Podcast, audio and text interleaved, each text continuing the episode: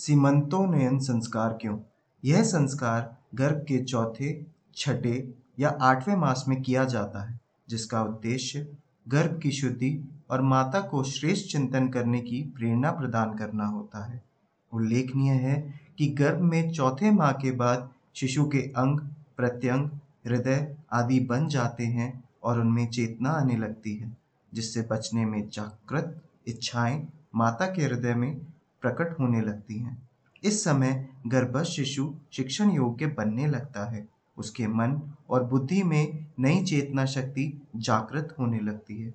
ऐसे में जो प्रभावशाली अच्छे संस्कार डाले जाते हैं, उनका शिशु के मन पर बहुत गहरा प्रभाव पड़ता है। इसमें कोई संदेह नहीं कि गर्भस्थ शिशु बहुत ही संवेदनशील होता है। सती मदालसा के बारे में कहा जाता है कि वह अपने बच्चे के गुण, कर्म और स्वभाव की पूर्ण घोषणा कर देती है।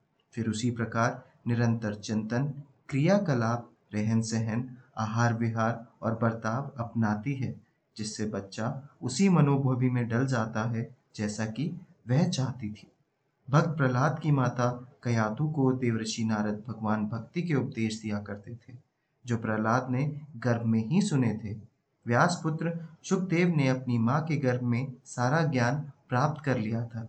अर्जुन ने अपनी गर्भवती पत्नी सुभद्रा को चक्रव्यूह वेदन की जो शिक्षा दी थी, वह सब गर्भस्थ शिशु अभिमन्यु ने सीख ली थी।